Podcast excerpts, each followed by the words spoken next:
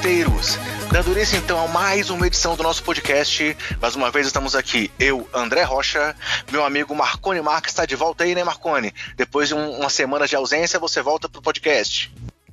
Cara, bom estar tá de volta, valeu pela força por ter aguentado o tranco aí na minha ausência. Abração pro Bruno, nosso parceiraço, que também me ajudou muito aí esses dias. Valeu pela força, hein, galera? Tamo de volta e vamos que vamos. E galera, além da minha presença do Marconi, temos mais uma vez aqui um convidado super especial com a gente, um convidado que eu estava tentando trazer já há algum tempo para o podcast, mas claro, entendo as dificuldades, entendo as questões aí de agenda, mas enfim conseguimos uma conversa ao vivo aqui com Rodrigo Alves. É, ele já participou várias vezes por áudio com a gente, apoia o projeto aí desde o começo, mas é muito bom poder conversar agora com você diretamente aqui no podcast, Rodrigo. Bem-vindo ao Basqueteiros. E aí, André, um abração para você você, pro Marconi, para todo mundo que está ouvindo. Cara, você sabe que é um prazer total bater papo e resenhar com vocês aí sobre basquete. Curto muito o projeto desde o início. E, claro, às vezes o, a rotina fica puxada, né? Essa transição aí, Copa do Mundo, já emendando em Copa América Feminina, com jogos históricos do Sport TV, com podcast para editar, fica um negócio bem louco. E a Copa do Mundo teve muito jogo de madrugada, né? Então fica bem puxado. Então a gente finalmente conseguiu agora armar. Te peço desculpas aí pelo, por esse tempo todo que a gente demorou para conseguir armar o que está acontecendo hoje, mas está rolando. Não, o importante é aproveitarmos da melhor forma possível. Afinal, é. tive a honra de te conhecer pessoalmente lá no evento do pessoal do Café Belgrado, né, no Belga Palusa. Conseguimos ali entrar uma madrugada conversando sobre NBA e agora estamos aqui de novo, 11 da noite, começando o podcast para entrar mais uma vez aqui no começo da madrugada, né? Não, esse horário é maravilhoso. Eu sempre tô acordado essa hora. Geralmente eu vou dormir lá para as 5 da manhã, 4 e meia da manhã, é a hora que eu tô indo dormir. Então esse horário para mim é de tarde ainda, tá tranquilo. Beleza. Nossa. Então, galera, é, estamos aqui com o Rodrigo e eu vou para começar só dar aqueles an anúncios gerais que a gente tem dado para vocês, falando do nosso projeto. Nosso podcast está disponível nos principais agregadores e no Spotify, sempre com o nome Basqueteiros. Temos perfis, perfis nas redes sociais, sempre com o nome Basqueteiros e o nome do usuário, arroba BasqueteirosNBA. E temos também aquela nossa listinha de distribuição no WhatsApp. Lembrando que não é um grupo de WhatsApp, porque a gente não poderia moderar as conversas, então criamos só uma lista para divulgar nosso conteúdo em primeira mão. Então peguem lá o link nas nossas redes sociais, entrem no grupo, que vão receber o conteúdo dos basqueteiros tão logo seja divulgado, e esperamos conseguir interagir com vocês sempre nas redes sociais. Além disso, galera, como a gente tem anunciado aí já nas últimas, últimas semanas, seguimos a nossa comemoração de um ano de podcast, né? É, na próxima semana faremos realmente um ano de podcast e já estamos aqui no meio da comemoração. Tivemos já aqui o pessoal do Triple Double com a gente falando da Copa do Mundo, participando dessa comemoração. Temos agora aqui com a gente o Rodrigo também nessa comemoração. E daqui a pouco vamos começar nossos previs da temporada. Então, é muito legal ter esse, esse, apoio dessa galera do basquete. O Marconi sempre faz questão de deixar claro aqui que é muito legal essa interação que a gente consegue com todo mundo que produz conteúdo. A gente sabe como é que é difícil produzir conteúdo independente nesse país, sendo que a gente tem muitas coisas para fazer, trabalho, família, mas estamos juntos. E aí, galera, a novidade de hoje que a gente quer trazer para vocês é uma proposta de começarmos um fantasy aqui do Basqueteiros. É, a ideia é formar uma liga inicial, e aí depois, claro, dependendo da procura, podemos pensar em novas ligas. Seria um fantasy, assim, naquele modelo keeper, né, que você mantém seu time para as próximas temporadas. Já conversei com o pessoal que tem um site de fantasy e podemos colocar o nosso site lá, o nosso fantasy lá dentro também.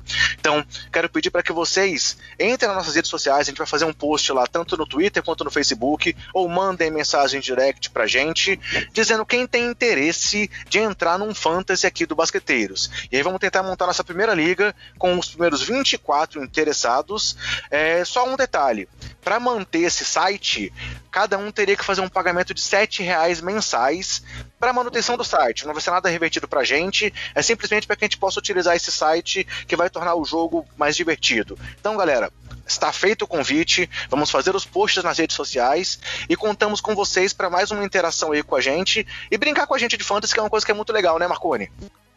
Cara, aí eu já aproveito a deixa para poder fazer algumas recomendações. Se alguém ainda não jogou Fantasy e está pensando em participar, ele tem alguns problemas sérios para você lidar com ele durante a sua convivência.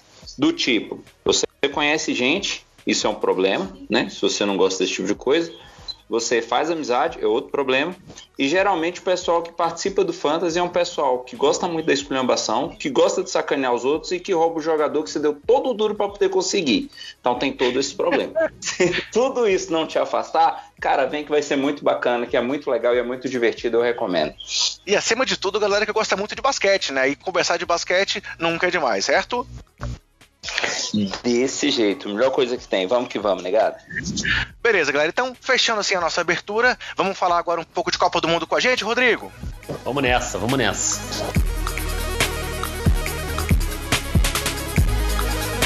Então, galera, iniciando aqui os assuntos do podcast propriamente ditos, a gente quer aproveitar a presença do Rodrigo aqui, que está aí vindo dessa cobertura fantástica aí do, da Copa do Mundo de Basquete, para conversarmos, fazemos, fazer assim um fechamento de tudo que aconteceu na competição.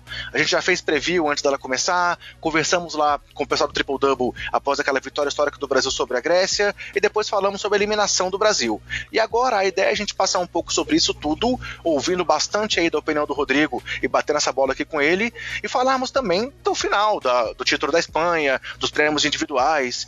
E aí, Rodrigo, primeiro, a primeira pergunta que eu queria fazer para você é: como foi essa cobertura aí da madrugada, cara? Como é que era a preparação? Como é que foi esses jogos que começavam às 5 da manhã? Você falou aí que você costuma estar acordado, mas realmente você ia para os jogos virado, cara? Então, André, a questão assim, eu não ia virado porque eu achei que eu não ia, não ia segurar a onda se eu realmente virasse. Porque essa virada, na verdade, ainda que eu tivesse num jogo, por exemplo, 5 da manhã, né, que era um dos horários, assim, mas às vezes eu tinha que ir, por exemplo, no Redação Sport TV meio-dia e no Seleção três e meia da tarde e falava com a Rádio Globo oito e meia da noite. Então, assim, ia ter um, algum momento do dia eu ia ter que dormir, né, um pouquinho pelo menos. Mas foi uma rotina rotina muito doida, cara. Foi provavelmente a mais doida que eu vivi até hoje de cobertura desde que eu fui pro Sport TV, porque não era só madrugada. Se é um torneio só na madrugada, beleza, você vira o seu fuso, né? Ó, os jogos são duas da manhã, quatro da manhã, cinco da manhã, beleza.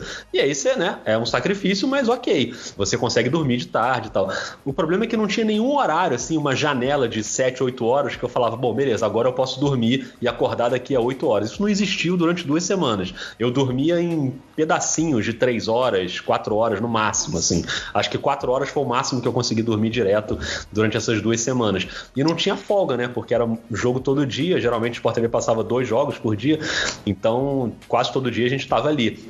E a pesquisa, como você falou, é, é, uma pesquisa muito intensa, porque a NBA tem uma pesquisa muito vasta também, mas bem ou mal a gente está mais acostumado, né? A gente uhum. conhece mais automaticamente ali os jogadores. Agora, para fazer um jogo da República Tcheca, né? Você conhece um, dois jogadores, três ali, o resto você tem que mergulhar numa pesquisa para ter o que falar sobre todos os jogadores. E eu sou muito obcecado com pesquisa, com o dever de casa, assim, então é, era uma coisa que não acabava acabava nunca. É uma pesquisa infinita. Eu brincava muito com o Rob Porto sobre isso, porque o Rob ele é muito obcecado, né, com informações históricas. Então o Rob me mandava umas mensagens assim, tipo duas da manhã. Falei, cara, acabei de descobrir aqui que no basquete colegial da República Tcheca o fulano jogou em 1960 e não sei o que. Eu falei, Rob, calma, vai dormir um pouco. e é uma pesquisa que é infinita, né? É um buraco sem fundo. Uma informação te leva a outra. Então assim, foi um momento que foi bem complicado fisicamente fisicamente para atravessar, mas é um campeonato delicioso, né, de fazer assim. Eu, em algum momento eu cheguei a ter esse, essa dúvida assim, do que, que eu gostava mais, NBA ou Copa do Mundo de basquete? E eu vou te falar que eu cheguei à conclusão que eu gosto mais de Copa do Mundo de basquete. Claro que NBA é uma paixão nossa, na hora do playoff é tudo muito maravilhoso, mas eu acho muito incrível você ver as melhores seleções do mundo com os melhores jogadores do mundo, né, todos os jogos de altíssimo nível, foi, foi muito legal atravessar esse período aí. É, eu confesso que também foi uma surpresa para mim como que eu encarei essa Copa do Mundo, assim, meio que similar ao que você tá falando. Eu nunca tinha comprado uma Copa do Mundo com tanta intensidade. É, é, é, é, não sei se foi devido à cobertura que foi feita também de uma forma muito, muito especial, ou, ou de termos, termos vários jogos sendo transmitidos, ou mesmo por estar aqui nesse projeto, né? Então, claro que depois que a gente começou com o podcast, a gente fica mais obcecado por basquete, né? Então, por mais que seja difícil acompanhar tudo o que tá acontecendo, por isso a gente foca muito na NBA, essa Copa do Mundo também mexeu muito comigo, assim, de, de por querer conhecer os times, de querer ir atrás. E eu entendo perfeitamente o que você está dizendo. Acho que realmente é, é, é, uma coisa encantadora. Por mais que você não conheça os caras, você se apaixona pela história das seleções também, né? É, exatamente, é isso, né? E, e, e, tem uma coisa que eu acho muito legal na, na hora da pesquisa, que é a hora mais trabalhosa, mas para mim é a mais divertida, assim, também, né? Tanto quanto fazer o jogo.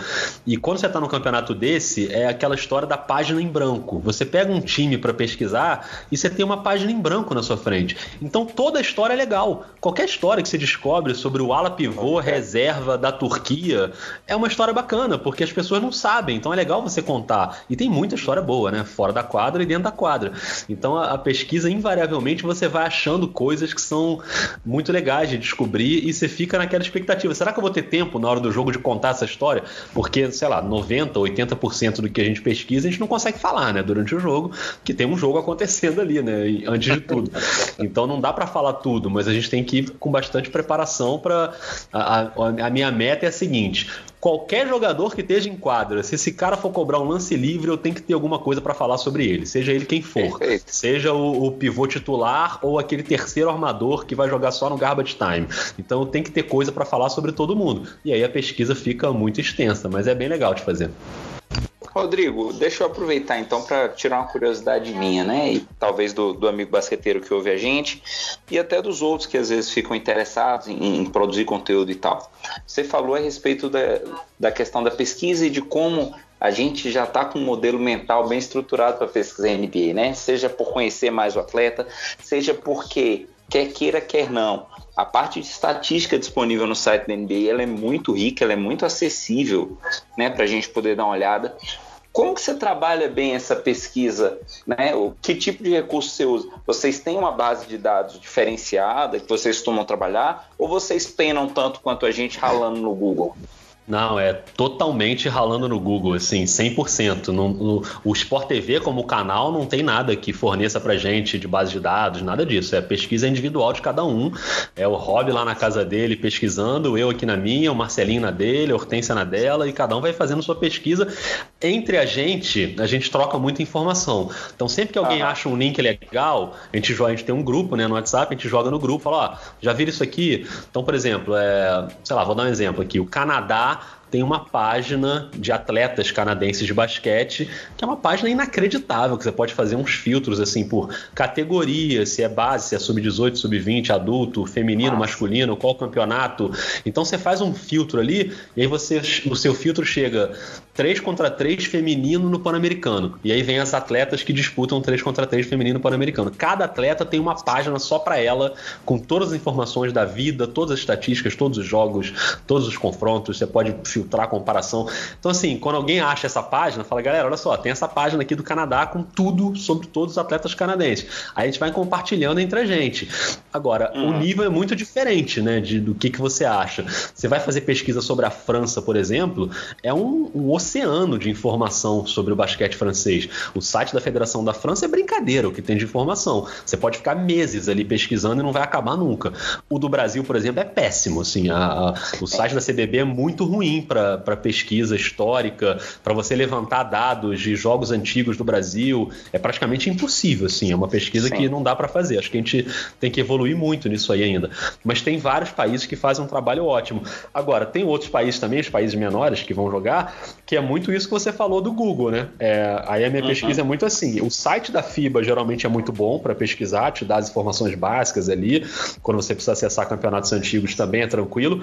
Mas quando você pega o nome de cada jogador, sei lá, o primeiro jogo que eu fiz no, na Copa do Mundo foi Espanha e Tunísia. A pesquisa da Espanha é uma maravilha de fazer, a da Tunísia é um inferno. Porque você tem que ir buscar os jogadores da Tunísia. Aí eu vou nome por nome do elenco todo da Tunísia jogando no Google e procurando a página do cara na Wikipedia, que nem todos têm. A, é, alguma matéria que possa ter sobre esse jogador e às vezes está no idioma que você não sabe nem qual é, você tem que jogar no Google Tradutor para traduzir. Pra... Então, assim, é, é um trabalho de escavador mesmo para fazer, mas é nessa que você vai descobrindo boas histórias, né? Mas dá trabalho. E é por isso que fica tão bom o resultado, né, Marconi? Porque a gente vê a dedicação aí do, do Rodrigão na, nessa busca. E aí também aproveitando para fazer mais um elogio, a interação dessa equipe de vocês é muito legal, né? Assim, você acabou de falar aí como é que vocês trocam a informação, como, desse grupo que vocês conversam, e é visível pra gente a, a, como vocês estão ali engajados em fazer um trabalho coletivo junto. Então, queria deixar mais um elogio aqui para esse trabalho da equipe toda, pro Marcelinho, pro Hortência, pro Rob. Essa dupla sua com o Rob aí é demais, a gente sempre não cansa de elogiar aqui, né, Marconi? E aí queria só, mais uma vez aqui nessa parte de rasgação de seda, elogiar o trabalho coletivo de vocês. Não, obrigado. E, e, é bem legal trabalhar com essa galera, acho que todo mundo muito dedicado, assim. E é legal que cada um tem um estilo diferente, né? É, eu, por exemplo, sou muito diferente do hobby do Marcelinho porque eu não gosto de papel. Eu não uso papel. Então, assim, tudo meu tá dentro dos meus docs do Google no notebook. É, é tudo que eu uso na pesquisa. O Marcelinho chega para fazer o jogo e espalha 500 papéis na mesa, assim. um monte de anotação. Sem brincadeira, ele bota mais de 20 folhas de papel, assim, espalhadas na mesa. E aí o Rob é a mesma coisa. O Rob adora papel, o Rob leva uns livros antigos e tal. Então, geralmente, fico, como, quando somos nós três, eu fico no meio. Fico o Rob de um lado cheio de papel, Marcelinho do outro lado cheio de papel, e eu no meio com meu notebookzinho ali acessando todas as informações nas abinhas do computador. Eu, eu, eu, me, sinto, eu me sinto mais à vontade se eu não tiver com papel. Muito papel eu me enrolo, eu não sei qual papel que eu tenho que pegar, eu consigo me organizar melhor na tela, assim, do computador, nas abas, para ir. Então, abro uma aba aba com o site da FIBA, uma aba com a minha pesquisa, outra aba com o Twitter, outra aba com algum site que eu preciso colocar, o tempo real, enfim, aí assim eu me organizo melhor. Mas as pessoas não têm muita ideia, né? Acha que é tudo igual, mas assim, cada um vai fazendo do seu jeito, assim. Aproveitando já esse gancho da pesquisa para trazer já um assunto então da própria Copa do Mundo, é, da minha parte, foi talvez a maior surpresa que eu tive na competição foi aquela atuação do Balvin da República Tcheca contra o Brasil. Nas suas pesquisas, você esperava que ele fosse surpreender tanto e ser um destaque tão grande que pode prejudicar como prejudicou a seleção brasileira? Não, não esperava que acontecesse, não. Era um jogador que eu conhecia muito pouco, assim, conhecia de nome, mas não tinha visto muito jogo dele, assim, não tinha visto nenhum jogo dele. E na pesquisa que eu fui descobrindo que ele era um cara mais relevante. Então, assim, quando a gente chegou pro jogo, ainda mais o jogo do Brasil, né? Que a República Tcheca já tinha jogado algumas partidas, então a gente já tinha visto, né? Porque durante a Copa do Mundo também a gente vê todos os jogos. É uma coisa muito doida, porque a gente vê o jogo que a gente está transmitindo, e aí chega em casa, todos nós assinamos o aquele aquele live lá da FIBA, né, que era 8 dólares para ver todos os jogos e tal, e a gente vinha para casa ver os jogos, ficava revendo os jogos. Então eu vi praticamente todos os jogos da Copa. E aí a gente já tinha visto, né, que o, que o Balvin era um cara que ia oferecer perigo, né, pro Brasil. Não esperava que fosse tanto, né, porque ele realmente jantou o nosso garrafão assim com farofa, né, fez quis e foi muito impressionante. Acho que foi uma das grandes surpresas, assim. Acho que a gente viu algumas surpresas, né, nessa Copa, até dos jogadores de, de alto nível, assim, assim, por exemplo, o Rick Rubio, que foi MVP da competição, o que ele matou de bola de três para mim foi muito surpreendente, né? Eu acho que a semifinal ele vai muito mal, na semifinal ele mata um de oito e aí cai o aproveitamento dele, mas até a semifinal ele estava com quase 44% de aproveitamento de três, que não é muito a dele. Assim como o rendimento do Escola também, eu imaginava que o Escola fosse mais um líder emocional da Argentina do que um líder na quadra, e ele foi um líder na quadra. Uhum. Na final ele foi muito mal, né? Na final ele foi anulado pela defesa da Espanha. Mas ao longo da competição ele teve atuações memoráveis, assim. Então é muito legal você ir descobrindo coisas que você não está esperando, assim, e que vão acontecendo ao longo do campeonato. Sobre essa questão das bolas de três, aproveitando uma coisa também que eu já tinha anotado aqui para perguntar, será que é a distância da linha que faz tanta diferença assim? Porque a, a, linha de três é um pouco menor, né? Será, será que é isso? Será que é, é, isso seria a meia distância da NBA e por isso que aí dá uma facilidade maior, não? É, e dá confiança pros caras, né? É, eu acho que é mais ou menos isso, cara, porque eu acho que isso, essa tese valeria mais numa época que a NBA arremessava mais de média distância ou um pouquinho para dentro da linha de três. Hoje ninguém na NBA arremessa um pouquinho para dentro da linha de três, é né? Verdade, é quase um pecado isso. Você arremessa um pouquinho para dentro da linha de três, você toma um esporro do seu técnico. Por que, que não deu um passinho para trás e arremessou de três, né? O arremesso de média distância ele já caiu um pouco em desuso, mas esse arremesso quase pisando na linha ali é um arremesso quase proibido, é um tabu na NBA, você não pode mais fazer. Acho que só então, o Carmelo Anthony, né? Só o Camelo é. Por isso, que ele tá onde tá hoje, né? Curtindo aí a sua boa vida, as suas férias. Mas assim, é... então acho que se os caras da NBA tivessem o hábito de arremessar daquela distância um pouquinho mais curta, eu acho que ok, poderia ser um aproveitamento maior. Mas também é uma novidade para eles arremessar dali. Então acho que é uma coisa de treinamento mesmo. E o... a bola de três hoje é muito importante, né? No basquete, ela tá dentro de um sistema, não é aquela coisa do arremesso de desespero. Mas eu acho que ainda assim, mesmo pensando nisso, eu fiquei muito surpreso como o Rubio matou as suas bolas aí ao longo do campeonato. Fazer, fizemos aqui alguns recortes, mas vou voltar aqui pro roteirinho que eu tinha colocado, é, falar um pouco do Brasil. Então, assim, a, aquela vitória sobre a Grécia, a gente sabe das dificuldades, é, né, todo mundo conversava que era um jogo muito difícil, que o Brasil é, é, surpreenderia caso conseguisse a vitória, e foi uma vitória muito emocionante. A gente viu aquele vídeo que viralizou aí do, do Hobby é, emocionado lá com vocês. É, assim, será que essa vitória, como foi, foi o impacto que foi, atrapalhou um pouco contra a República Tcheca? Será que o time, não sei, ficou com muita confiança? Ou isso também é tese perdida e cada jogo é um jogo e cada história é uma história. É, a gente conversou muito sobre isso lá entre a gente e como agora a gente tem o Marcelinho na equipe, é, é bom porque ele traz essa visão de quem até pouco tempo estava ali dentro, né? E ele falou que isso realmente pode acontecer sim. Depois de uma grande vitória, não é uma coisa intencional do tipo, ah, beleza, já ganhamos aqui da Grécia, ganhamos de Montenegro, então que se dane. Não é isso. Mas você tem uma descarga emocional grande que é difícil você jogar para 110% de novo o seu foco foco. Então, se o Marcelinho falou, eu confio nele porque ele viveu isso, né, durante muito tempo na carreira dele. Mas, assim, foi um momento, obviamente, Histórico é uma palavra que eu evito usar, a palavra histórico, prefiro guardar para momentos que eu realmente acho que são históricos, acho que é uma palavra meio banalizada, mas aquele ali eu realmente acho que foi. É uma vitória que a gente vai lembrar por muito tempo do basquete brasileiro. Deu tudo certo contra aquela Grécia, era uma vitória totalmente improvável, né, que ninguém imaginava que fosse acontecer. E mas assim, o Brasil fez uma boa primeira fase, né? Se você for pensar que o jogo da Nova Zelândia teve oscilações, mas o Brasil conseguiu controlar, e depois da Grécia jogou contra Montenegro. Montenegro talvez tenha sido uma das maiores decepções da Copa, assim, né? Jogou muito mal a Copa. E o Brasil se impôs de novo. E aí, quando ele passa para a segunda fase, vem um, um, adversário que quem não acompanha tanto o basquete achava que, pô, o Brasil tem ganhado a República Tcheca, óbvio que vai ganhar. Ganhou da Grécia, ganhou de Montenegro, vai ganhar da República Tcheca. Quem é a República Tcheca, né? E não é assim, né, cara? O basquete europeu é fortíssimo, assim. A República Tcheca já vinha jogando bem no campeonato e a gente já sabia que ia ser complicado. Agora, quando o Brasil ganha da Grécia, ele tira o seu direito de duvidar do Brasil, entendeu? Porque aí você fala, caramba, se a gente ganhou da Grécia, se a gente tá Agora invicto, eu posso chegar, né? Uhum. Eu posso pelo menos acreditar que é possível chegar. E aí é claro que a sua expectativa ela aumenta, né? A expectativa não estava nesse, nesse nível. Só que o que eu acho, eu falei isso nas transmissões, é que a gente tem que tomar muito cuidado na hora de balizar essas expectativas aí. Se você for pensar friamente, é, o Brasil, o Brasil real, a real, o real potencial da seleção brasileira, ele está mais próximo daquele Brasil que ganhou da Grécia ou daquele Brasil que apanhou da República Tcheca. Para mim, ele está mais próximo do Brasil que apanhou da República Tcheca. É uma realidade mais. Infelizmente. É, infelizmente. É uma realidade mais clara pra gente. A gente é mais o Brasil que perdeu da República Tcheca do que o Brasil que ganhou da Grécia. Os dois são fora da curva. A, a vitória sobre a Grécia do jeito que foi e a derrota para a República Tcheca também do jeito que foi, aquela pancada. O Brasil não é tão ruim quanto aquele que perdeu para a República Tcheca, mas ele está mais próximo daquele jogo do que do jogo da Grécia. A seleção brasileira hoje, infelizmente, não está no nível das grandes seleções europeias. Isso é óbvio. Assim, você não precisa ser nenhum guru do basquete para falar isso. Assim, todo mundo percebe isso. Só que como o Brasil jogou muito bem e fez uma, os amistosos de preparação foram muito bons antes do campeonato. E a primeira fase do Brasil foi muito boa com essa vitória incontestável sobre a Grécia, maravilhosa. Aí a gente se deu o direito de pensar, pô, então beleza, vai que, né, vai ser uma fase que vai perdurar ao longo do campeonato. Mas não aconteceu. Depois a gente pegou os Estados Unidos, que também a gente sabia que ia ser muito difícil, né?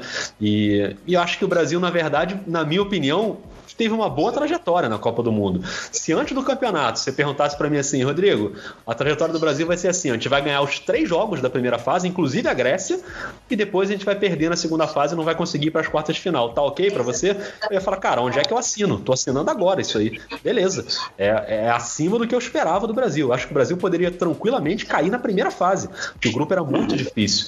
Então não seria um resultado anormal.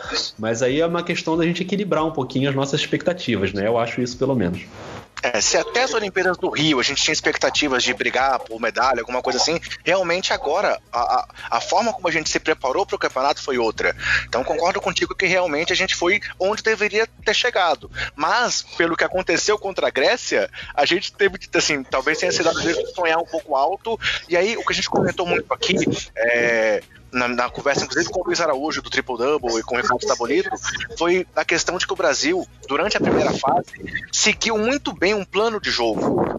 Mesmo no momento em que estava atrás do placar, em que tinha uma diferença de pontuação, o, o time não se perdia.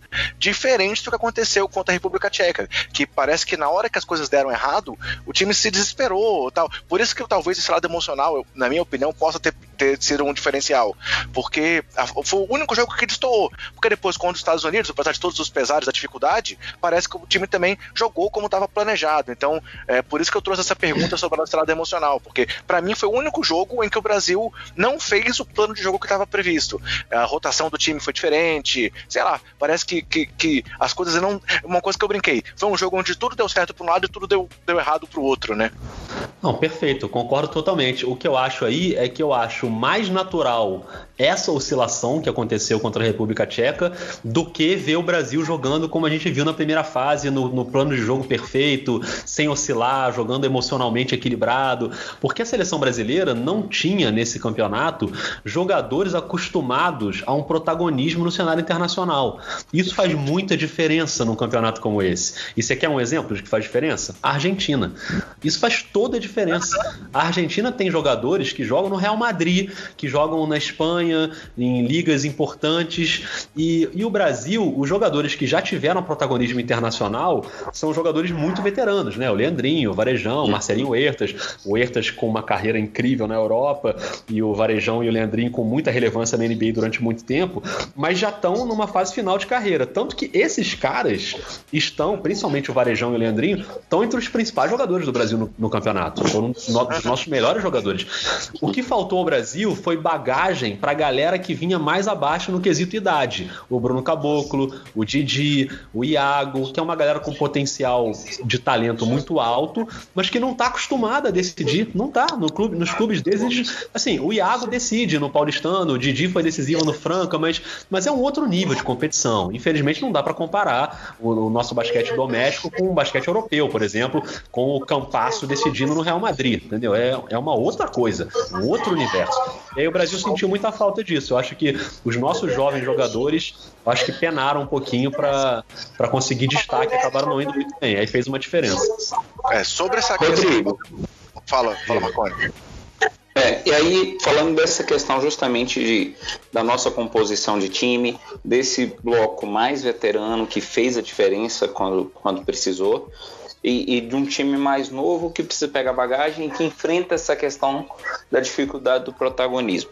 Como você percebe essa evolução? Como você percebe é, é, é, que a gente pode caminhar um pouco? Vamos pegar o exemplo do, do do Didi, que foi draftado agora, mas vai ser mandado para a Austrália. Como que você acha que isso pode influenciar no time nessa construção? E também a outra questão que eu trago para você nesse contexto é a questão do técnico e da condução feita a partir do banco, né? Como que ele está mediando isso, como que ele está orientando o grupo, como que você percebe isso?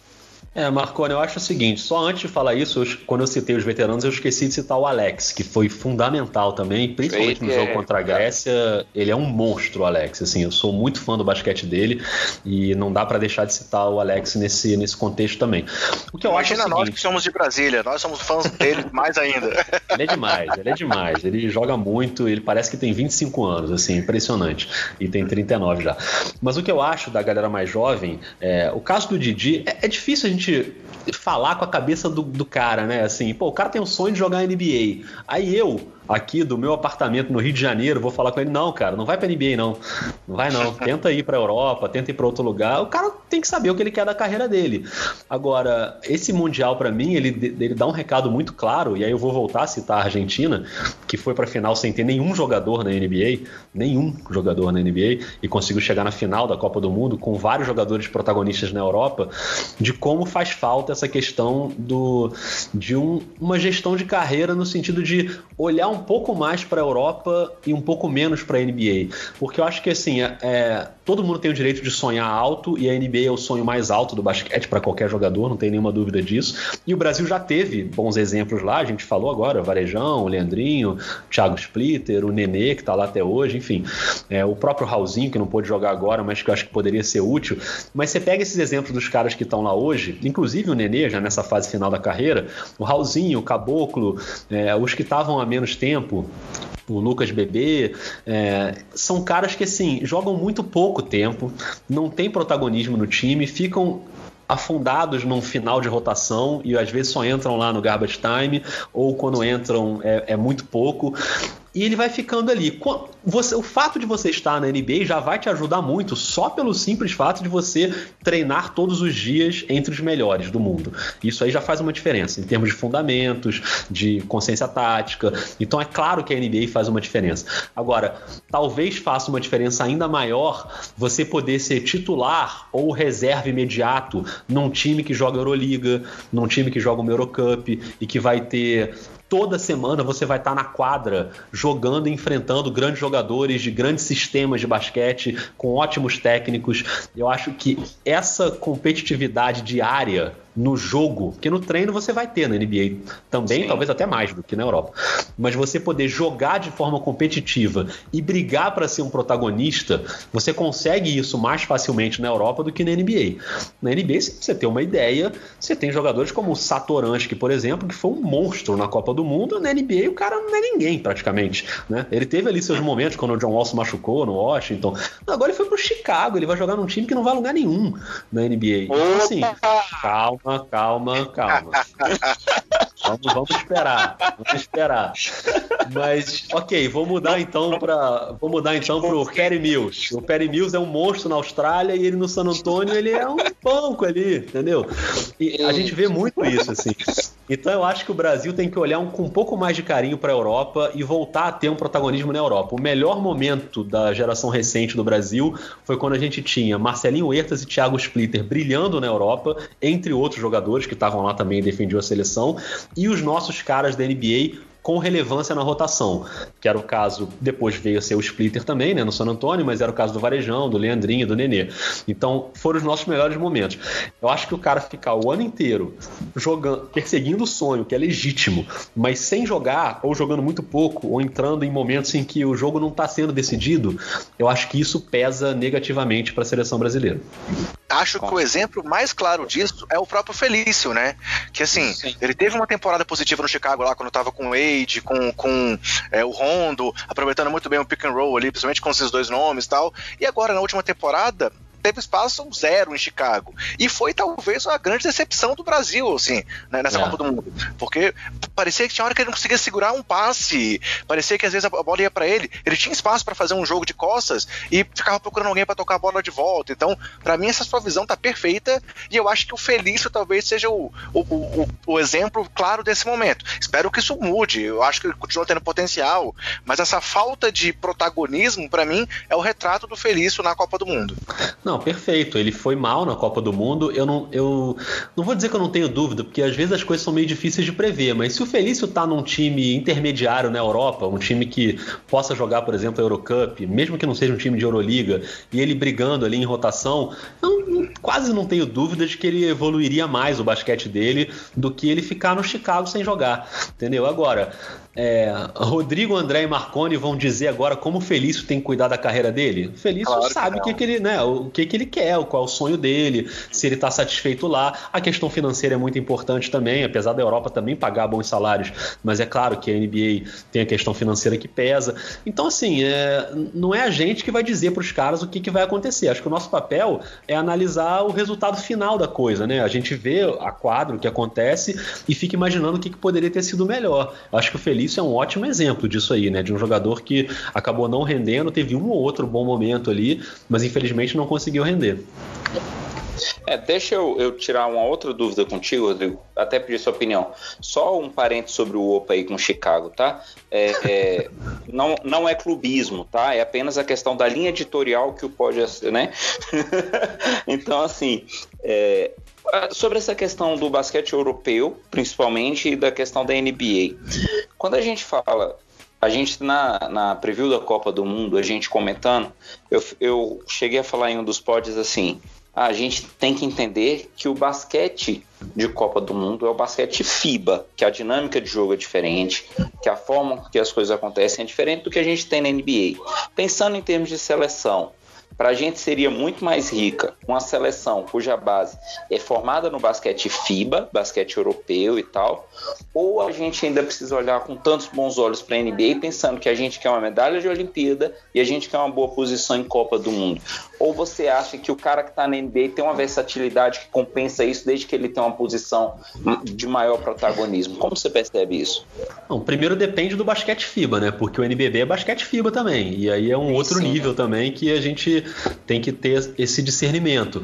Mas pensando em Europa, que foi o que você citou, é, é isso que eu uhum. falei agora. Assim, eu acho que só o fato do cara estar tá na NBA, para ele já tem várias vantagens em termos de treinamento. Mesmo que ele não jogue, ele vai evoluir ali também. Não estou dizendo que o cara vai para NBA e não vai aprender nada. Claro que não, né? O cara tá ali treinando com os melhores jogadores, né? É óbvio. Você, o, o Raulzinho tá treinando com o Quinn Snyder todo dia, que é um ótimo técnico e com grandes jogadores, né? E, enfim, o próprio Rick Rubio, que agora trocou de time, mas que estava no, no Jazz. É, você trocar experiência com esses caras diariamente, é claro que vai te render né, frutos. Mas eu ainda acho que é importante a gente ter pelo menos alguns nomes no elenco que estejam acostumados a, a jogar e a jogar em bom nível em campeonatos competitivos, entendeu? Em, em campeonatos competitivos. É, e se você for pensar, por exemplo, a Argentina tem oito jogadores, o time que disputou a final, que jogam na Espanha oito jogadores do elenco da Argentina. E sem contar o Escola, que jogou nove anos na Espanha e tem toda a experiência de Espanha e tal. Não tô nem botando Escola nessa conta. A seleção espanhola, então, nem se fala, né? Tem jogadores que têm é, protagonismo na NBA, né? Que tem. Você pega jogadores como o Gasol, que foi muito importante, como o Rubio, que foi muito importante.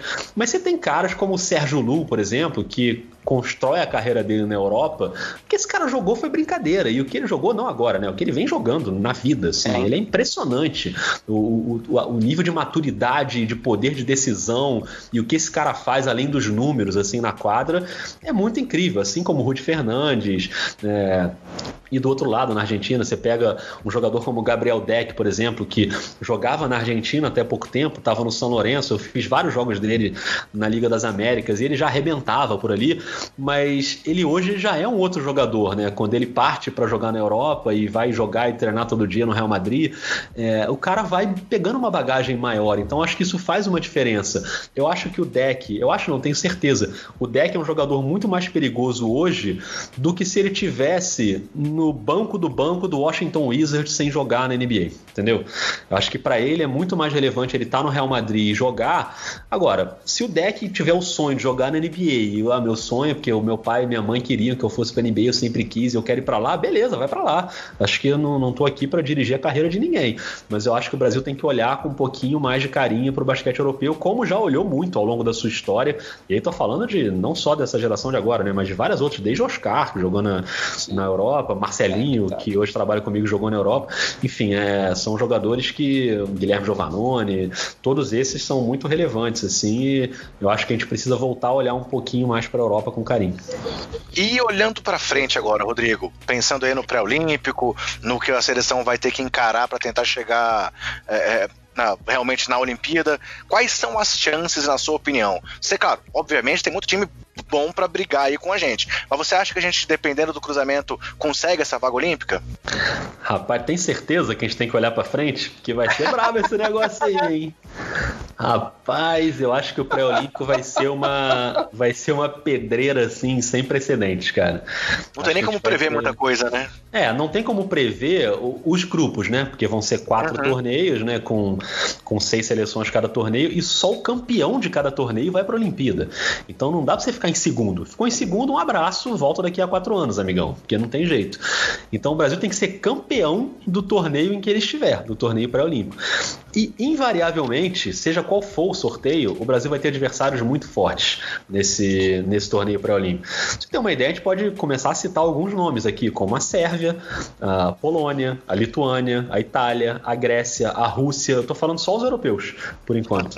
Sem contar, por exemplo, um Canadá completo, que vai ser na. Como esses torneios vão ser já na beira da Olimpíada, em junho, pertinho da Olimpíada, não vai bater com a temporada da NBA. Então, o Canadá, por exemplo, pô, provavelmente vai mandar uma seleção completa. Vai ser Sim. a equipe que vai jogar a Olimpíada se conseguir se classificar e vai lutar com tudo por uma vaga olímpica. Então você vai ter, além das nossas pequenas pedreiras diárias aqui das Américas, né, da América Latina, como é, Porto Rico, Dominicana. A gente vai República ter times... Tcheca voltando para a Europa, né? República Tcheca, Alemanha, você vai ter é, Turquia, são seleções assim que vão estar. Tá. Então assim, a gente pega todas essas seleções aí e a gente vai dividir, né, Montenegro, que eu citei aqui, sem contar as que vão receber convite, como Croácia e Eslovênia, por exemplo, sim, que sim. certamente vão receber convite e vão jogar o pré-olímpico. E é uma Eslovênia com o Luka Doncic Doncic, amigo, só isso. E é a Croácia, que é uma equipe fortíssima que não foi para o Mundial, porque a eliminatória da, da, Copa do Mundo é dificílima na Europa e bate com a janela da NBA e da Euroliga. Então você não pode usar muito esses caras, né? Você não vai para a eliminatória com o seu time principal. E esses times não conseguiram classificação. Então, assim, por mais que você dê sorte nessa divisão, não há sorte possível que crie um grupo fácil para o Brasil. Impossível. Você vai ter pelo menos duas, três seleções aí melhores que o Brasil no grupo. Isso é fato. Assim, melhores que o Brasil, que eu digo assim, com mais, com mais chance, pelo menos duas seleções melhores que o Brasil, muito provavelmente. E aí o Brasil vai ter que se superar para ganhar dessas seleções e conseguir a vaga olímpica. Eu acho muito difícil que o Brasil consiga a vaga olímpica. Eu já eu tô já no modo total realista realista, assim. Não tô com muita esperança que a gente consiga. Acho que não é nenhuma vergonha se a gente não conseguir, porque a competição é dificílima e é natural. O Brasil está tentando aí sediar né, um desses torneios, o que obviamente ajudaria um pouco a gente, mas é uma grana alta que tem que pagar e o basquete brasileiro não anda muito numa fase de pagar grana alta para nada, né? Então acho que vai ser meio difícil. É, não sei, cara. Eu acho que eu já imagino o Brasil tendo que viajar para a Europa ou viajar para sei lá, para o Canadá, vamos dizer, se for uma sede, ou para Porto Rico, né, que costuma sediar muito torneio. Eu acho que a gente vai ter uma pedreira gigantesca. E outra coisa, outras seleções podem se reforçar em relação ao Mundial, como o caso do Canadá, por exemplo. O Canadá pode levar mais gente em relação ao Mundial do que levou. O Brasil não vai poder se reforçar tanto. O Brasil foi quase completo para a Copa do Mundo. O Brasil não tem o Raulzinho, basicamente. Se você pensar, o cara que poderia fazer diferença na seleção brasileira e não foi, é o Raulzinho. Levando em conta que o Nenê não vai, né? O Nenê acho que acabou para a seleção. Ele não, é, não tá mais nessa vibe, acho que não é dele. E ele, ele precisa realmente se recuperar fisicamente. Não vejo o Nenê, ainda mais daqui a um ano, é, indo para a seleção. Compreendeu o fato dele ter renovado com o Wilson, né? Assim, é, pois é. Tempo, renovar. E o Nenê é aquela coisa, ele realmente ele precisa do físico nesse momento. Ele está numa reta final de carreira, ele sofre muito fisicamente. Se ele não descansar nas férias, ele vai morrer durante a NBA fisicamente, ele não vai conseguir. Então, por um lado, eu entendo também ele querer se concentrar nessa reta final de carreira dele. Nunca foi muita do Nenê né, defender a seleção brasileira o tempo inteiro. Ele já deixou a seleção na mão muitas vezes por, por preferir o caminho da NBA, que eu não critico também, acho que é uma decisão do cara. Mas agora, então, eu não vejo. Mas o Raulzinho acho que pode jogar jogar, e eu acho que ele pode fazer uma diferença. Apesar da gente ter tido o Rafa Luz muito bem, né, em boa parte da Copa do Mundo, e acho que ele foi bem, mas, por exemplo, a gente podia, em vez do Iago, ter tido o Raulzinho, e acho que ele estaria mais pronto para contribuir. É, e até mais pronto que o Ertas em alguns momentos também. O Ertas teve bons momentos também na Copa, mas acho que o Raulzinho, certamente, para mim, ele seria o armador titular da seleção brasileira. Então ele pode ajudar, mas é ele, assim, não vai ter muito mais gente que você vai adicionar ali, né? Quem é o cara? Ah, agora o Brasil no pré-olímpico vai ter o fulano aí que vai vai entrar e vai mudar totalmente. Não vai, não vai ter isso. E outras seleções podem ter isso, mais do que a gente. Então acho que isso pode prejudicar a gente também. Eu não sei se eu estou sendo pessimista demais, mas não estou nada otimista com esse pré-olímpico aí, não. Eu acho que certos estão nossos amigos do Café Belgrado na campanha Naturaliza Embiid, né? Nossa, seria maravilhoso.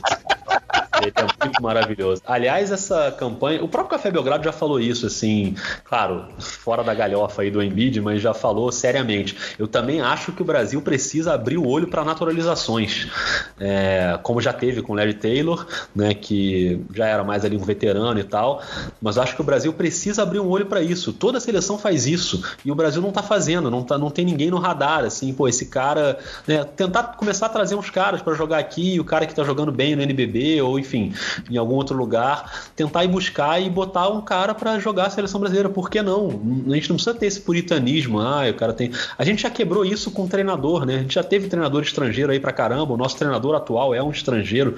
Por que não a gente pensar em alguém que possa ser relevante como naturalizado para jogar pela seleção brasileira? A gente já fez isso com o Larry e depois acho que a gente perdeu isso no radar. Eu acho que a gente poderia voltar a olhar para isso com carinho. Se for o Embiid, melhor ainda.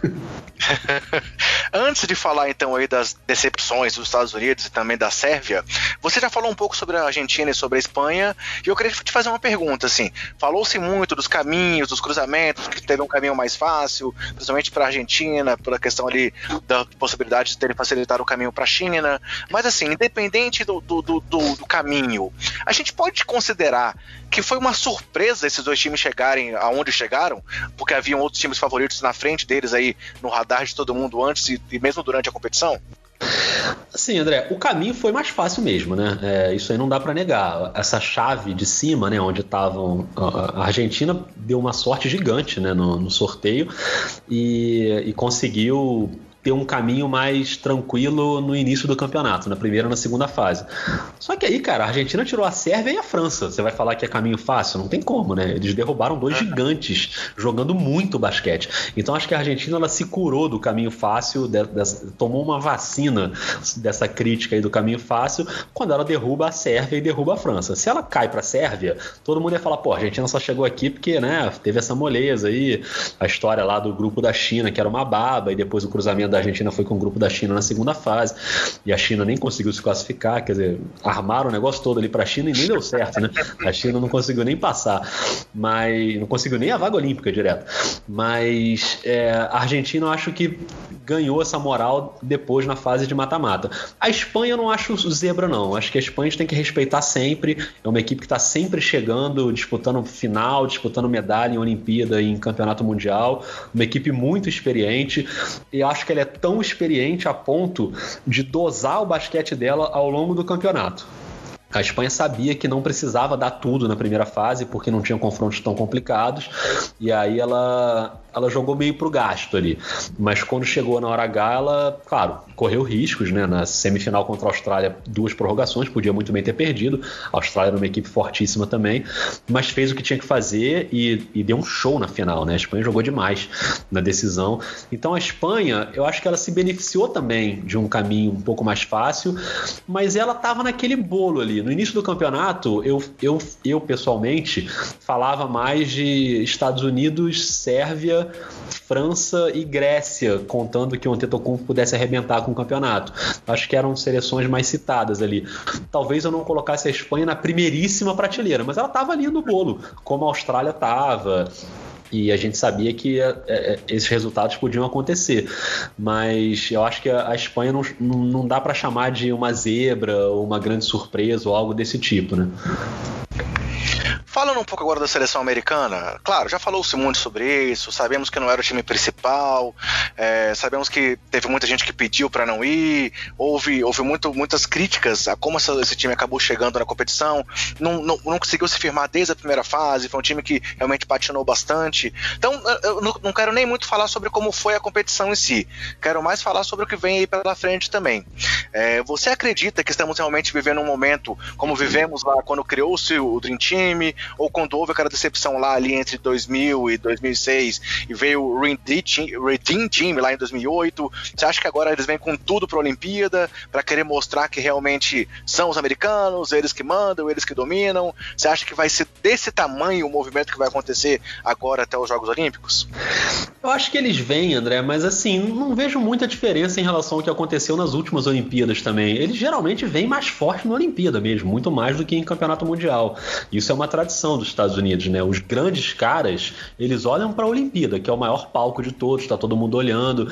E na Copa do Mundo, os americanos geralmente mandam seleções com menos força. A diferença é que dessa vez foi com muito menos força, e aí eles pagaram mico, né? Tiveram a, a pior colocação deles na história da, das Copas, em sétimo lugar.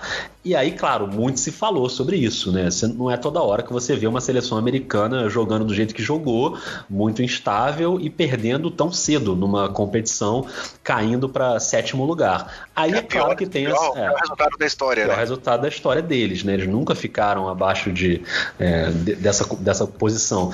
É a pior de todos os tempos. Então, assim, é claro que dá uma, uma reação imediata, tá todo mundo falando disso, então você já tem reações como o Stephen Curry já falou, eu quero ir para a Olimpíada. Já né? Já, acho que já tem muito isso. Eu não duvido nada que o LeBron James vá para a Olimpíada. Acho bem possível, até como um fecho de carreira dele no basquete FIBA, assim, acho possível que aconteça. Sei como é que vai estar, tá, né? Você tem jogadores, por exemplo, como Kevin Durant, que é uma situação um pouco mais delicada por causa da lesão, mas eu não tenho nenhuma dúvida que eles vão levar um time muito, muito, muito mais forte do que esse, que foi disputar a Copa do Mundo. O que eu acho é que isso não é uma grande novidade, acho que já é uma tendência, assim. A diferença é que o, nível caiu um pouco. Caiu um pouco não, caiu bastante se você for comparar com os últimos mundiais, porque os pedidos de dispensa foram muitos e aí não foi ninguém. E sobrou lá, né? O Plumlee. O Plumlee já até foi outras vezes também. O tem o Plumlee, Harrison Barnes, esses caras têm um empresário maravilhoso, porque os caras conseguem uns contratos ótimos, convocações para seleção e realmente é difícil de entender assim, mas eu, quer dizer, é difícil de entender, a gente fala brincando aqui. Eu entendo a convocação desses caras. Para um técnico, eles são jogadores úteis, são caras que taticamente vão cumprir um trabalho ali, um trabalho sujo que é importante para o time quando você não tem as grandes estrelas. Por isso que você tem o Marcos Smart, né, esses jogadores assim mas é óbvio que é muito melhor quando você tem os grandes caras e não precisa ter o Plumlee no seu garrafão. Se você tem o Anthony Davis, entendeu? Só que o Anthony Davis não é toda hora que você vai ter. Então eu acho que realmente vai ter um movimento agora de orgulho ferido deles tentarem ir com uma força máxima. Eu acho muito provável que eles tenham um time na Olimpíada que vai ganhar de todo mundo com alguma facilidade e vai ganhar ouro de novo, mesmo que a gente tenha aí uma Sérvia mais forte, uma França, né, seleções que estão sempre ali brigando. A Espanha vai estar um ano mais velha, então não sei como é que esses caras vão estar né, na, na, Olimpíada de Tóquio, mas você tem seleções como a Austrália, por exemplo. Enfim, a, a, competição é muito alta né, na Olimpíada, mas eu imagino que eles consigam montar um time suficiente para ir lá buscar esse ouro sem muito esforço. Assim. Sem muito esforço não dá para dizer, você tem que se esforçar, mas, mas sem muito risco, vamos dizer assim.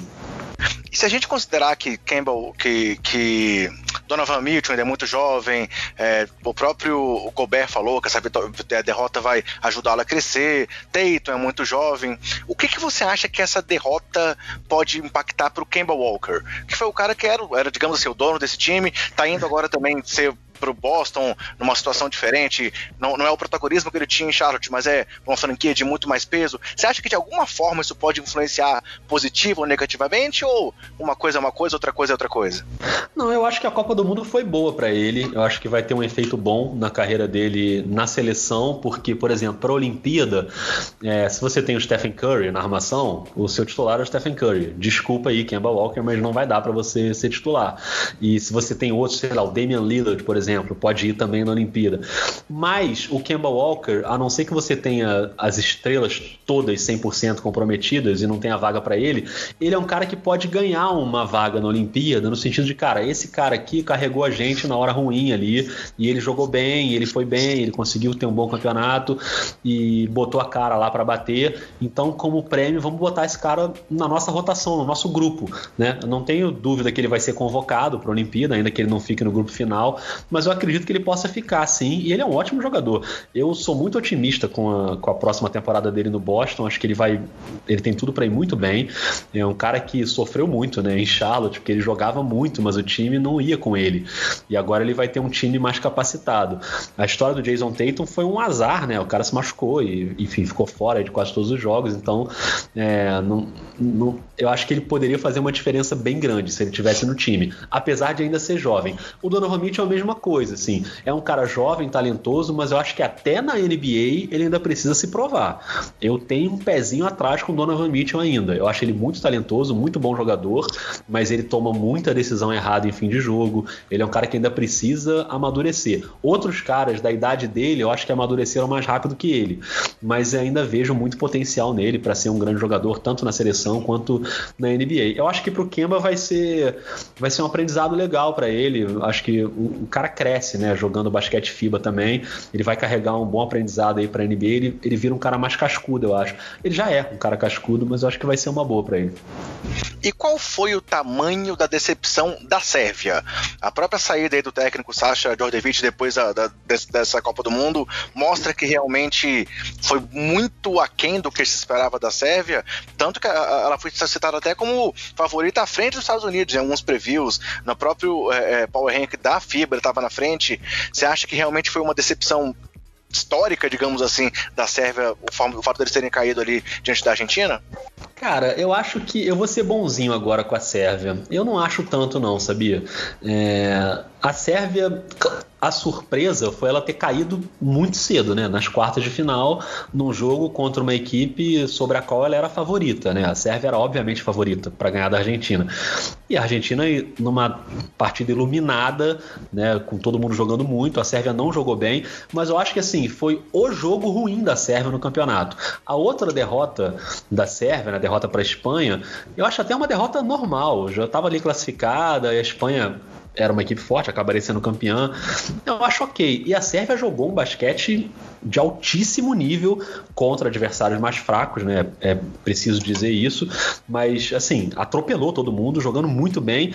E mesmo que seja contra cinco cones, você sabe quando os caras estão jogando bem, né? E agora, quando ela chegou nessa fase, nas quartas de final, e caiu diante da Argentina, é claro que fica uma decepção.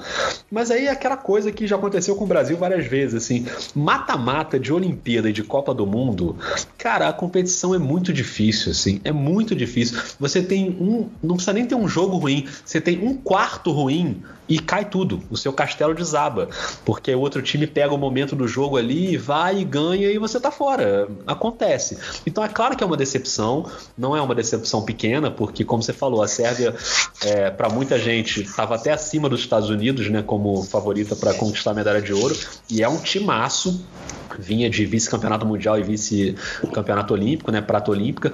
Então é claro que fica um gosto amargo, né, você cair nas quartas de final e, e, não viver aquela expectativa que todo mundo tinha. Mas eu não sou tão rigoroso assim com a Sérvia, não. Eu acho que é uma derrota de jogo também.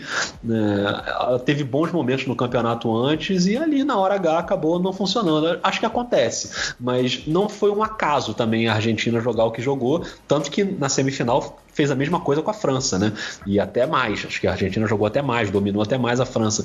Então é a prova de que, cara, quartas de final, semifinal, final de Copa do Mundo, quem chegou ali, chegou ali porque merece. Não, não tem muito essa de, ah, que vergonha, a gente caiu aqui. Acho que não é vergonha, é uma decepção. Mas eu acho que eu não chamaria de vergonha, não. Prova disso a facilidade com que a Espanha ganhou da Argentina na final, né? A Argentina Exatamente. fez o que fez e aí foi dominada pela Espanha. Marconi, tá aí, Marconi? Tô, tô aqui sim, tô acompanhando o papo. Eu vou ouvindo as coisas e, e pensando em uma outra questão. Deixa eu aproveitar, deixa então, Rodrigo, para trazer uma questão ainda sobre o time dos Estados Unidos e as previsões para o futuro, com base no que você falou. Num dado momento você comentou assim: eu acho que eles vêm sim para ganhar a medalha de ouro facilmente. E aí depois você até ficou falando que não, tem algum esforço, mas que nada vem de graça, mas eles vêm como franco favoritos. É, os outros times terem ganhado, a gente criticou muito a escalação que a seleção americana fez, quem que eles tiveram disponíveis também, vamos dizer assim. É, só que a gente fica naquela do até que ponto foi mérito dessa seleção ou demérito daquela outra que, que não jogou bem, que não apresentou bem. É, a gente vê os Estados Unidos com essa força toda, apesar do que a gente tem de avanço nas outras seleções, essa diferença não encurta, cara. Essa diferença não encurta nunca pra gente que não é a seleção americana. Ou seja, a, a vantagem deles ainda é tão absurda para as demais. Como que você vê isso? Não, eu não acho que chega a ser assim tão absurda, mas quando eles conseguem levar o que eles têm de melhor, eles ainda são os melhores, assim. Eles têm a melhor liga de basquete do mundo disparado, sim, sim. assim. Tem nenhuma dúvida de que a NBA tá mil degraus acima de qualquer outra liga, né? É, inclusive a Euroliga. Não dá para você comparar, né? A, a, quantidade de talento que a NBA tem. Quando eles conseguem pegar o extrato desse talento, o suco puro desse talento, é muito difícil você competir com os caras. Mas, ainda assim, mesmo quando eles conseguiram levar para a Olimpíada uma equipe quase principal, eles chegaram a sofrer e ter jogos assim competitivos, né? É, desde a Austrália, que chegou a quase ganhar os Estados Unidos na, na última Olimpíada, a, a, própria Sérvia, a Espanha, que já fez final competitiva com os americanos, né, em Londres. Então, assim, há uma competição, eu acho que sempre há um risco. Mas se você consegue montar um time com Stephen Curry, James Harden, LeBron James, Anthony Davis, aí, aí complica, né? Porque aí, cara, é uma você tá, você tá falando de alguns dos maiores jogadores de todos os tempos do basquete, né? E por mais que a Sérvia consiga juntar vários jogadores que inclusive jogam na NBA também, ou a Espanha com muito talento, quando eles conseguem levar o melhor que eles têm, é, é realmente muito difícil. Não é a diferença que era do Dream Team de Barcelona para os outros, né? Ali era um Sim. negócio, né? Ali você está falando de Michael Jordan, Magic Johnson. Aí é, é, é, é uma outra coisa. Mas eu acho que eles ainda têm jogadores de altíssimo nível que quando eles juntam todo mundo é difícil competir. E acho que a prova disso, Rodrigo, aproveitando a deixa que você está dando para eu fazer esse fechamento desse assunto Copa do Mundo, são os prêmios e os resultados que a gente teve nessa competição, né? É, se a gente pensar que na, na temporada da NBA já tivemos uma globalização dos prêmios, com Raptors campeão, time canadense, o Grego MVP, Doncic como calor do ano, esloveno, Gobert defensor do ano mais uma vez, francês, Siakam camaronês e jogador que mais evoluiu, agora na Copa do Mundo mais uma vez, além dos americanos ficarem apenas na sétima posição, vimos um domínio dos, dos não americanos nos prêmios individuais também, né? O, o Rubio MVP que a gente já comentou, no time ideal, Rick Rubio, Evan Fournier, Bogdan Bogdanovic, o Luiz Escola que a gente já comentou e o Mark Gasol. Então, assim, eu, eu, eu, eu, acho que você falou muito bem. A questão é quando eles juntam todos os jogadores. Mas o que a gente tem visto, inclusive, desses destaques individuais, mostra que o mundo está no momento de produzir grandes talentos, mas não no nível que os americanos produzem, né? Não, totalmente. No, no, caso da Copa do Mundo, especificamente, é claro que não faria sentido ter um americano na seleção do campeonato, né? Os caras ficarem em sétimo lugar. Então não faz nenhum sentido você botar alguém da seleção americana, ainda que tivesse um destaque individual muito alto, o que geralmente não é o que acontece né, com os americanos, que geralmente quando eles vão bem, eles distribuem bastante as ações. Então você não tem um. Né, você vai ter aí no passado um Kevin Durant muito cestinha, mas geralmente eles dividem mais né, as, as atuações. Mesmo que tivesse alguém, acho que não faria sentido colocar na seleção do campeonato. Acho que a seleção tá bem montada, né? Não é exatamente a seleção que eu escalaria, eu faria uma mudança de colocar o, o Perry Mills no lugar do Fournier, mas assim, acho que os dois jogaram muito, então ok, tranquilo. Mas você tem Perdão, você tem até outros jogadores ali, como Satoransky, que a gente não citou e que também caiu um pouco antes, que poderiam brigar ali também por essa seleção. O Satoransky que ele jogou na Copa do Mundo foi brincadeira, assim, o cara arrebentou com o jogo. E, e o que a gente vê é isso, né? Você tem hoje os melhores jogadores da Copa do Mundo, não passa nem perto de americanos, mas passa por jogadores que atuam na NBA. Se você for pensar em todos esses aí, só o Escola, né, hoje é um jogador que não tá na NBA, mesmo assim já teve, no seu auge, né? Jogou na NBA e tal.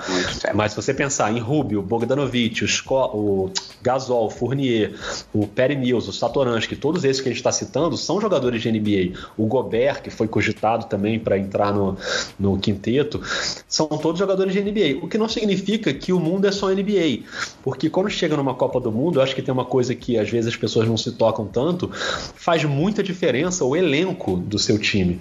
E esse elenco é a hora que entram os caras que jogam na Europa que estão acostumados à competição, à Euroliga, à Eurocup, que jogam na Liga Espanhola. E aí esses caras, é, quando começa a rotação, né, e você tem uma, uma seleção que vai botar o pivô reserva, é um cara que joga no Fenerbahçe, aí faz uma diferença, entendeu? Que o cara tá acostumado ali a aquela labuta ali de competição de alto nível o tempo inteiro.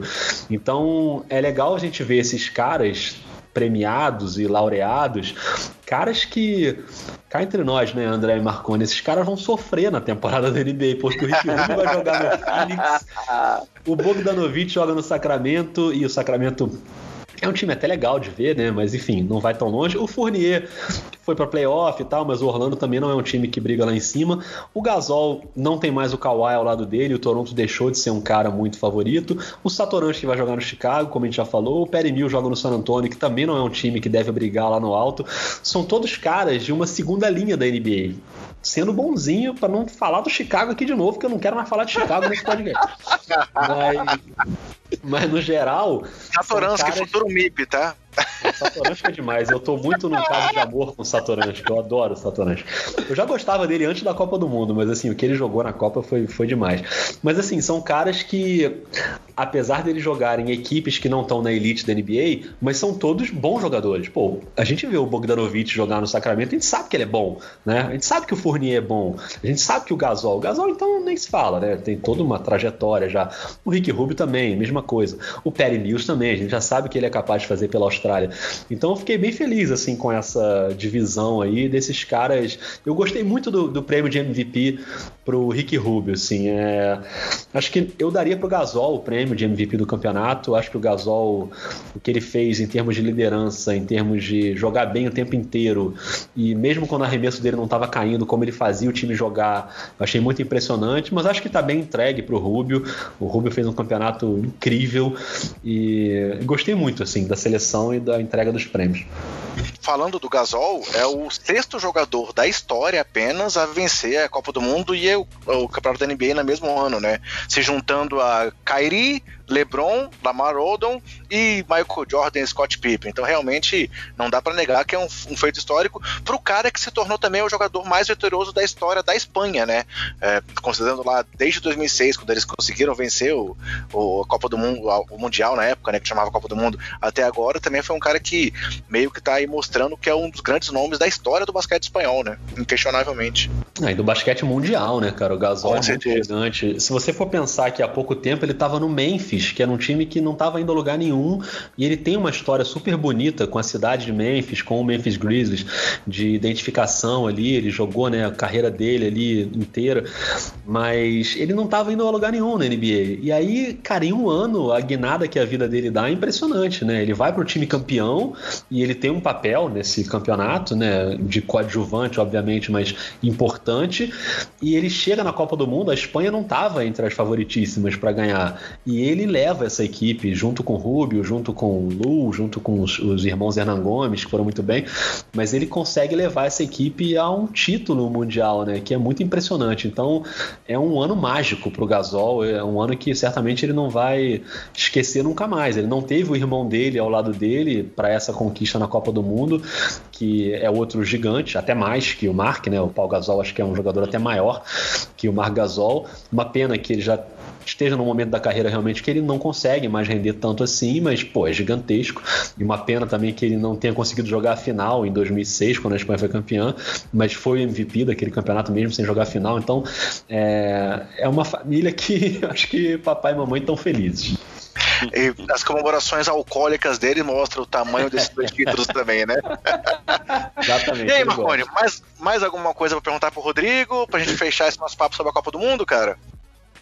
Cara, tem, eu tenho um ponto só que eu vou voltar, mas é, é mais um comentário, Rodrigo, do que uma pergunta propriamente dita. A gente, lá no início, quando a gente falou da seleção brasileira, você trouxe muito bem a questão da importância de estar em times competitivos, independente da liga, né? Mais pensando na questão de liga europeia, principalmente. E agora você fez essa brincadeira, falando do tanto que esses caras vão sofrer na NBA depois de um campeonato desse. Uma vez eu vi um comentário de um colega, ele ia para um torneio de xadrez, ele estava na dúvida para qual torneio que ele ia, e ele falou para mim assim: Eu tô na dúvida entre se a cabeça da baleia ou a cauda da sardinha. Né? o, o... E aí, quando você falou desses caras, de tudo que eles fizeram agora, do histórico que muitas vezes eles têm, e aí eu vou lembrar do próprio Huertas, né, que ele tinha uma carreira gigantesca na Europa e foi para a NBA e não deslanchou como se esperava. Eles devem ficar nessa dúvida, né? Da cabeça da baleia e da cauda da sardinha nesse momento. É, exatamente, né? O Teodosic é um ótimo exemplo também disso, né? Cara gigantesco na Sérvia, gigante no basquete FIBA, um dos maiores de todos os tempos. Foi pra NBA e fez nada, né? Porque a defesa dele não é tão forte, ele não conseguiu moldar o jogo dele na NBA. E, inclusive, foi uma pena ele ter se machucado e ter ficado fora da Copa, porque acho que ele faria uma diferença ainda na Sérvia. O Ertas acho que é um ótimo exemplo, um ótimo exemplo. Cara, um protagonista muito relevante na Europa e ele vai pra NBA, ele vira motivo de chacota no início, lembra? O pessoal ficava sacaneando Sim. ele, que ele cometia uns erros e tal. Que, pô, é uma coisa totalmente natural na adaptação do cara que tá indo para um basquete, um basquete diferente ali. Depois ele consegue se encaixar ali, ter alguma relevância, mas muito pouco, né? Naquele Lakers é, que tava muito mal também. Então, no geral, acho que esses caras eles tendem a sofrer mesmo, esses que a gente falou, o Rubio, o Satoransky, o Fournier, o Bogdanovic, mas assim, esse sofrimento do cara na NBA não significa que ele não está disputando uma liga super competitiva e que ele uhum. todo santo dia ele vai evoluir, né? É diferente de você estar tá jogando um campeonato ruim, o seu time pode ser ruim, você pode não estar tá ganhando nada e estar tá perdendo um monte de jogo, mas por mais que o Rubio, sei lá, vamos supor, o Phoenix Suns, vamos dizer que não vá a lugar nenhum, não consiga playoff, não consegue nada. Mas um dia ele vai jogar contra o Golden State, no outro dia ele vai jogar contra o Milwaukee, no outro dia ele vai jogar contra o Toronto, no outro dia, entendeu? Os adversários vão vindo e o cara tá o tempo inteiro ali competindo, mesmo que ele não consiga ir pro playoff.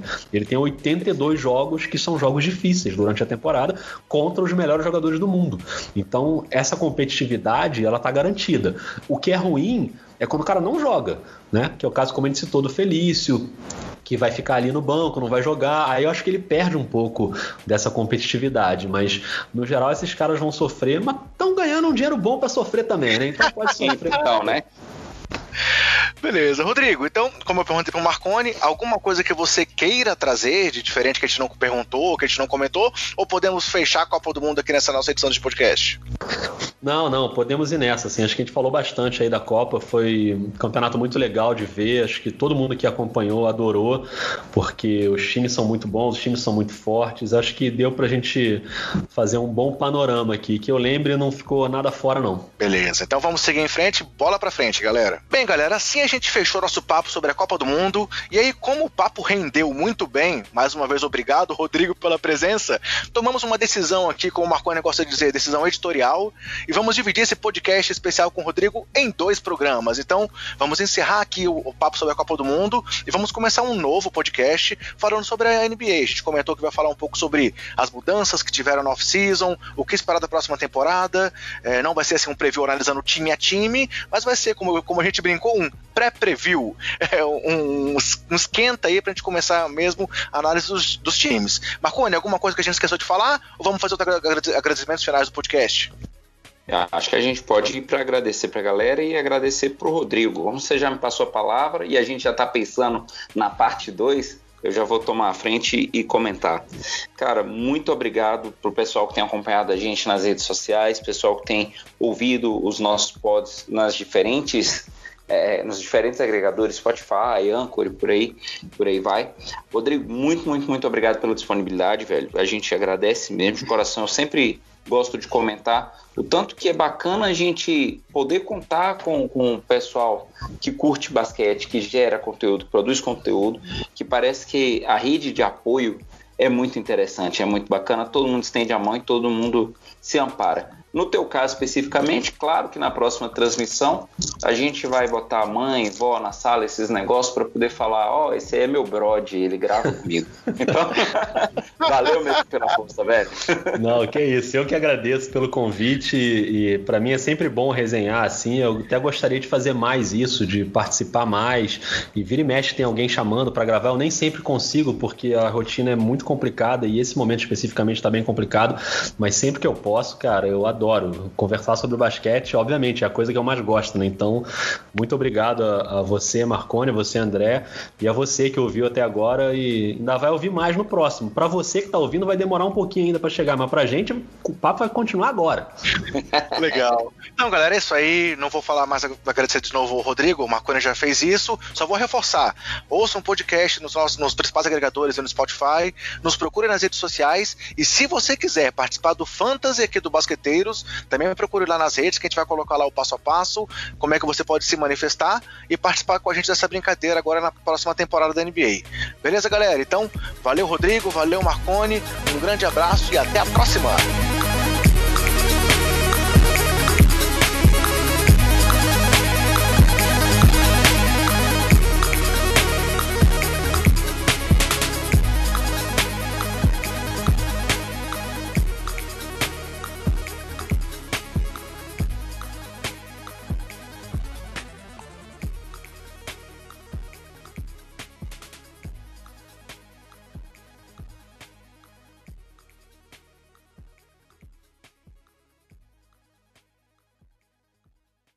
Este podcast foi editado por Gustavo Angeléia.